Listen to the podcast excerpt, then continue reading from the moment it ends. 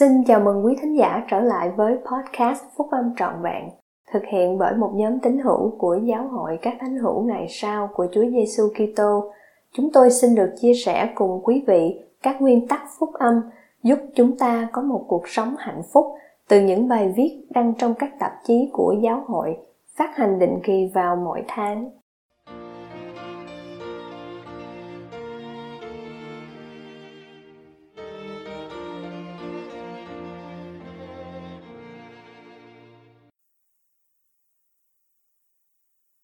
Sự phục hồi liên tục Bài của anh cả LeGrand R. Curtis Jr.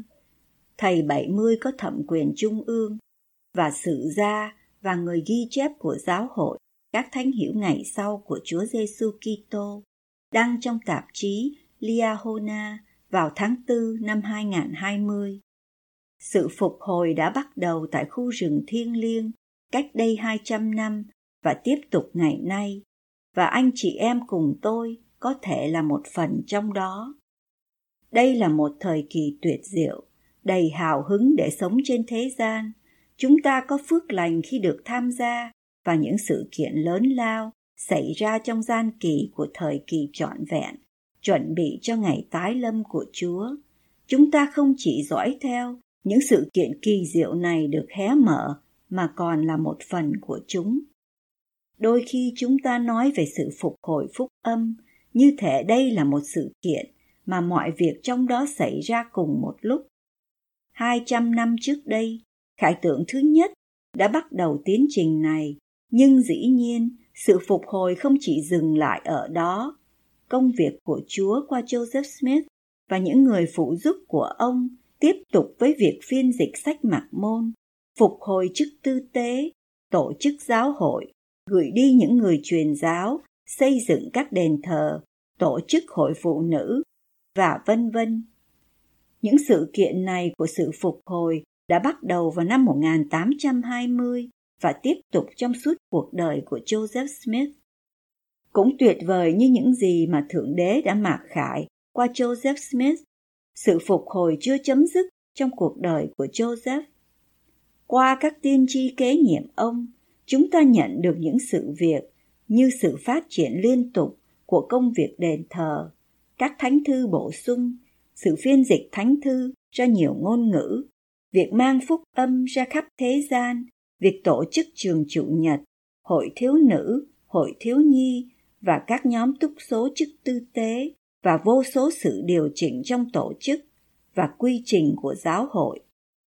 Chủ tịch Russell M. Nelson đã nói Chúng ta là các nhân chứng cho tiến trình của sự phục hồi. Nếu anh chị em nghĩ là giáo hội đã được phục hồi một cách trọn vẹn, thì thật ra anh chị em chỉ đang thấy sự khởi đầu.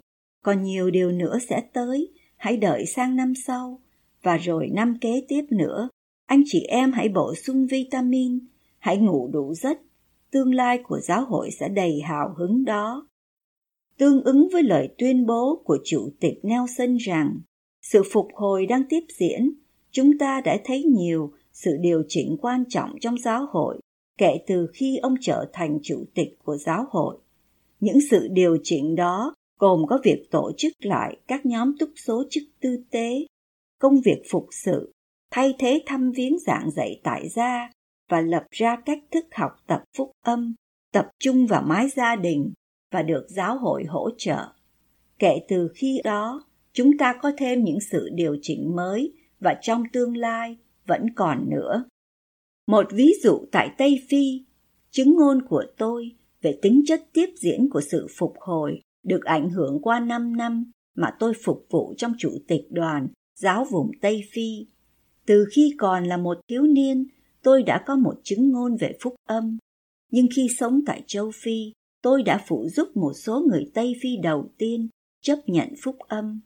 Tôi cũng thấy giáo hội phát triển nhanh chóng khắp lục địa này, với hàng trăm tiểu giáo khu và giáo khu được thành lập, các đền thờ và nhà hội không đủ chỗ cho các tín hữu trung tín, những người nam và những người nữ đón nhận phúc âm phục hồi với trọn tấm lòng họ. Trước mắt tôi, lời tiên tri của Joseph Smith đã được ứng nghiệm rằng giáo hội sẽ lan tràn khắp thế gian Hai tín hiệu trung tín trong số đó, James Ewitsy và Frederick Ontwi, đã đi cùng tôi đến đền thờ Akragana vào một ngày nọ. Một vài năm trước, khi những người truyền giáo thánh hiểu ngày sau đến Ghana, James đã là một thành viên của nhóm, khoảng một ngàn người sử dụng sách mặc môn và các tài liệu khác của giáo hội trong các buổi lễ thờ phượng của họ. Họ cầu nguyện cho cái ngày mà giáo hội sẽ đến Ghana. Ông đã đi cùng những thanh niên khác đi khắp Ghana và dạy phúc âm theo các tài liệu của chúng ta. Khi những người truyền giáo đến vào năm 1978, ông đã chịu phép bắp tên vào ngày đầu tiên mà các lễ bắp tên cho các thánh hiểu ngày sau được thực hiện tại Ghana. Trong thời gian đầu khi Fred trở thành tín hiểu, ông tham dự tang lễ của một người họ hàng là tù trưởng một bộ lạc. Ở đó, ông biết được rằng kế hoạch của gia đình là lập ông làm vị tù trưởng mới, biết rằng địa vị đó sẽ khiến cho ông làm những việc trái với những niềm tin phúc âm của mình. Ông đã vội vàng rời đi ngay sau tang lễ và không chấp nhận địa vị mà sẽ mang lại cho ông danh vọng và tiền tài. Khi đền thờ Accra được làm lễ cung hiến, cả James và Fred hàng tuần đã mất hơn 4 giờ đồng hồ cho chỉ một chiều đi đến đền thờ để họ có thể phục vụ trong đền thờ. Trong khi thực hiện các giáo lễ cùng với họ, tôi choáng ngợp trước cảm giác về lịch sử mà bao quanh tôi, nhận ra lịch sử giáo hội tại châu Phi mà hai người họ là đại diện. Tôi cảm thấy như thể đang có John Taylor hoặc Wilford Woodruff hay những người tín hiểu khác của giáo hội thời kỳ đầu đang ở đó và cùng tôi thực hiện các giáo lễ. Điều tôi đã thấy, trải qua và cảm nhận tại Tây Phi là một phần của điều mà Chúa đã phán với Henoch là sẽ xảy ra. Và ta sẽ gửi sự ngay chính từ trên trời xuống và ta sẽ gửi lẽ thật đến thế gian để làm chứng cho con độc sinh của ta, và ta sẽ làm cho sự ngay chính và lẽ thật quét qua thế gian như một trận lụt, để quy tụ dân chọn lọc của ta từ bốn phương trời của thế gian. Tôi thấy sự ngay chính và lẽ thật đang lan tràn đến châu Phi, và dân chọn lọc đang được quy tụ từ phần đó của thế gian. Chứng ngôn của tôi về sự phục hồi được gia tăng bởi vì tôi đã thấy phần quan trọng đó của sự phục hồi đang xảy ra trước mắt tôi.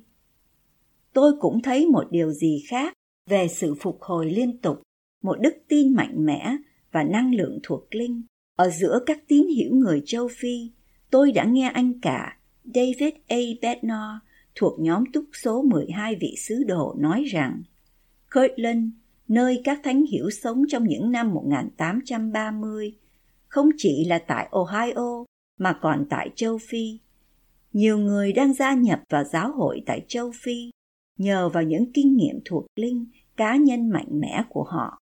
Các tín hiểu mới này mang lại năng lượng thuộc linh và một nhu cầu học hỏi thêm về phúc âm. Đối với họ, sự phục hồi đang tiếp diễn theo phương diện cá nhân. Khi họ học càng nhiều về giáo hội, thì các lẽ thật của phúc âm tiếp tục được mở ra trước mắt họ. Nguyên tắc này cũng đúng với tất cả chúng ta khi chúng ta tiếp tục mở rộng sự hiểu biết phúc âm của mình. Ba cách giúp ích cho sự phục hồi liên tục.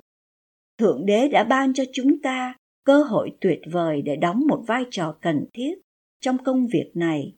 Chúa phán rằng, thân của giáo hội cần phải có mọi bộ phận. Tất cả các tín hữu của giáo hội đều có phước lành được tham gia vào sự phục hồi liên tục này chúng ta làm điều này như thế nào một cách mà chúng ta có thể tham gia là lập và tuân giữ các giao ước thiêng liêng. Các giáo lễ, kể cả các giáo lễ đền thờ, không có một mục đích trừ phi người ta thật sự lập và rồi tuân giữ các giao ước liên quan đến các giáo lễ đó. Chị Bonnie Parkin, cựu chủ tịch Trung ương Hội Phụ Nữ, đã dạy.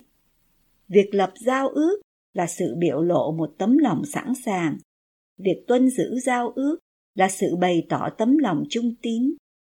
Bằng cách lập và tuân giữ các giao ước, chúng ta không chỉ chuẩn bị bản thân mình cho cuộc sống vĩnh cửu, mà còn giúp chuẩn bị và củng cố những người mà Chúa gọi là dân giao ước của ta.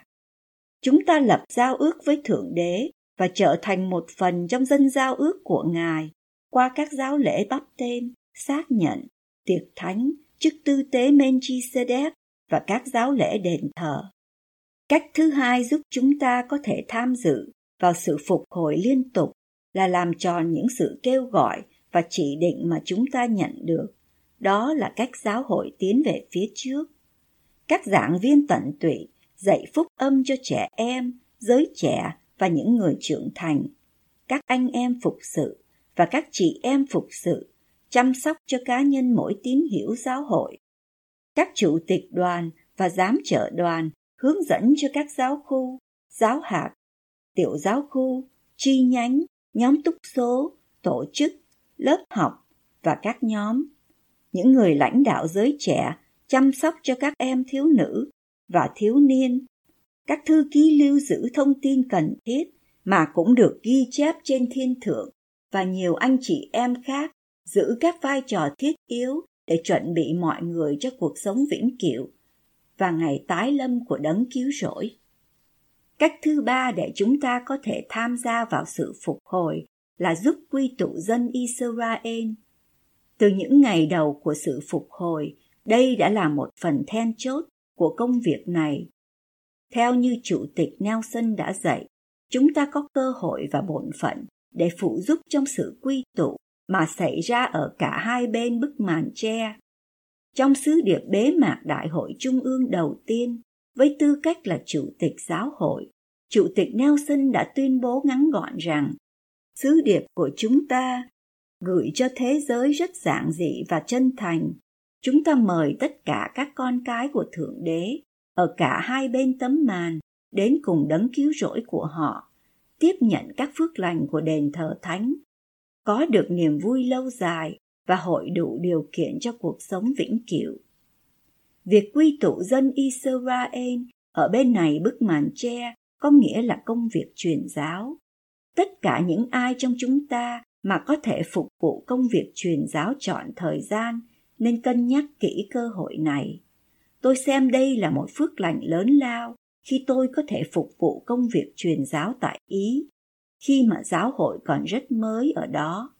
Các chi nhánh của chúng tôi họp mặt ở những tòa nhà được thuê lại và chúng tôi hy vọng một ngày nào đó, các giáo khu và tiểu giáo khu có thể hiện hữu ở đó. Tôi thấy những người tiền phong dũng cảm đến với giáo hội và đặt nền móng cho sự quy tụ dân Israel ở vùng đất tuyệt vời đó. Một trong những người này là Agnes Guardiolo. Tất cả chúng tôi đều cảm thấy Thánh Linh mạnh mẽ khi giảng dạy chị ấy những bài học truyền giáo. Nhưng, ngay cả khi cảm nhận được Thánh Linh đó, chị ấy biết rằng gia đình mình sẽ phản đối mãnh liệt việc chị chịu phép bắp tên. Tuy nhiên, vào một thời điểm nhất định, khi được tràn đầy Thánh Linh, chị đã đồng ý chịu phép bắp tên. Nhưng chị đã đổi ý vào chính buổi sáng được hoạch định cho lễ bắp tên của chị. Sớm hôm đó, chị đến tòa nhà thuê là nơi chị sẽ chịu phép bắp tên để nói với chúng tôi là bởi vì áp lực từ gia đình chị không thể chịu phép bắp tên. Trước khi rời đi, chị đồng ý nói chuyện với chúng tôi trong một vài phút. Chúng tôi đã đi vào một phòng học, nơi chúng tôi đề nghị cầu nguyện cùng nhau. Sau khi quỳ xuống, chúng tôi mời chị dâng lên lời cầu nguyện. Sau lời cầu nguyện, chị đứng lên với mắt ngấn lệ và nói, được rồi, tôi sẽ chịu phép bắp tên. Và một vài phút sau, chị đã được làm bắp tên. Năm kế tiếp, chị kết hôn với Sebastiano Caruso và họ đã nuôi dạy bốn người con. Tất cả các con của họ đều phục vụ truyền giáo và vẫn tiếp tục phục vụ trong giáo hội kể từ đó. Agnes và Sebastiano cũng phục vụ truyền giáo, với Sebastiano là chủ tịch phái bộ truyền giáo. Khi tôi phục vụ truyền giáo lần thứ hai tại Ý, 25 năm sau lần thứ nhất, tôi đã có thể thấy những gì mà Caruso và những người tiền phong khác đã làm để mở rộng vương quốc của Thượng Đế tại đó. Những người truyền giáo của tôi và tôi đã làm việc để xây dựng giáo hội, mơ rằng một ngày nào đó một đền thờ sẽ được xây cất tại Ý. Hãy tưởng tượng niềm vui của tôi khi thật sự biết rằng giờ đây chúng ta có đền thờ Rome, Italy. Ít có niềm vui nào có thể so sánh được với niềm vui của công việc truyền giáo. Thật là một phước lành lớn lao. Khi được sinh ra vào thời điểm mà chúng ta có thể vui vẻ tham gia vào sự phục hồi liên tục bằng cách giúp quy tụ Israel. Niềm vui của công việc truyền giáo dĩ nhiên không chỉ được cảm nhận bởi những người truyền giáo toàn thời gian mỗi chúng ta đều có thể phụ giúp cho sự cải đạo hoặc sự tích cực của các anh chị em mình bằng cách cùng làm việc với những người truyền giáo toàn thời gian chúng ta có cơ hội để quy tụ dân israel bằng cách mời mọi người đến và xem và bằng cách làm bạn với những người đang tìm hiểu phúc âm chính nhờ công việc đền thờ và lịch sử gia đình mà chúng ta có thể giúp quy tụ dân Israel ở phía bên kia bức màn tre. Trong nhiều năm qua, chúng ta đã có trách nhiệm thiêng liêng để làm công việc này. Trước khi Joseph Smith qua đời, các thánh hiểu đã thực hiện các phép bắp tên cho người chết và một số người đã nhận lễ thiên ân và lễ gắn bó cho họ.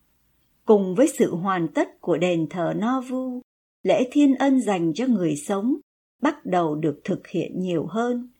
Những lễ thiên ân và lễ gắn bó cho các tổ tiên cũng đã được bắt đầu thực hiện trong các đền thờ tại Utah. Eliza R. Snow, một người tham dự chủ chốt trong tiến trình được phục hồi đó, hiểu rõ tầm quan trọng của phần đó trong sự phục hồi. Bà ấy đã dành nhiều thời gian trong căn nhà thiên ân, phụ giúp các giáo lễ ở đó. Trong một lần thăm hội phụ nữ vào năm 1869, bà đã dạy các chị em. Tôi đã suy ngẫm về công việc vĩ đại mà chúng ta phải thực hiện, kể cả giúp mang lại sự cứu rỗi cho người sống và người chết. Chúng ta muốn trở nên những người đồng hành phù hợp với các thượng đế và các vị thánh. Và dĩ nhiên, các giáo lễ đền thờ nay đã trở nên dễ tiếp cận một cách đáng kể nhờ công việc xây dựng các đền thờ trên khắp thế giới với thêm nhiều đền thờ nữa sẽ được xây cất với các công cụ mà chúng ta có thể sử dụng bây giờ, công việc đền thờ và lịch sử gia đình có thể là một phần thường xuyên trong sự tham gia của chúng ta vào sự phục hồi liên tục tôi vốn đã yêu thích và đã tham gia vào công việc lịch sử gia đình trong nhiều năm qua nhưng các công cụ trực tuyến đã giúp gia tăng đáng kể thành công của tôi trong việc mang những cái tên trong gia đình đến đền thờ. Tôi có những ký ức thiêng liêng khi ngồi tại một cái bàn trong căn hộ của chúng tôi tại Ghana và tìm tên của các tổ tiên người châu Âu của tôi để cho vợ chồng tôi có thể đem đến đền thờ Akragana. Cơ hội đầy niềm vui đó đi theo chúng tôi đến những nơi khác mà chúng tôi được phái đến. Qua tiên tri Joseph Smith, Thượng Đế đã bắt đầu tiến trình phục hồi tất cả mọi điều phán ra bởi miệng của tất cả các thánh tiên tri từ lúc thế gian mới bắt đầu. Sự phục hồi đó đã tiếp tục cho đến bây giờ khi Thượng Đế đang mặc khải và sẽ còn mặc khải nhiều điều lớn lao và quan trọng có liên quan đến vương quốc của Thượng Đế tôi biết ơn sâu sắc rằng chúng ta có thể tham gia vào sự phục hồi liên tục này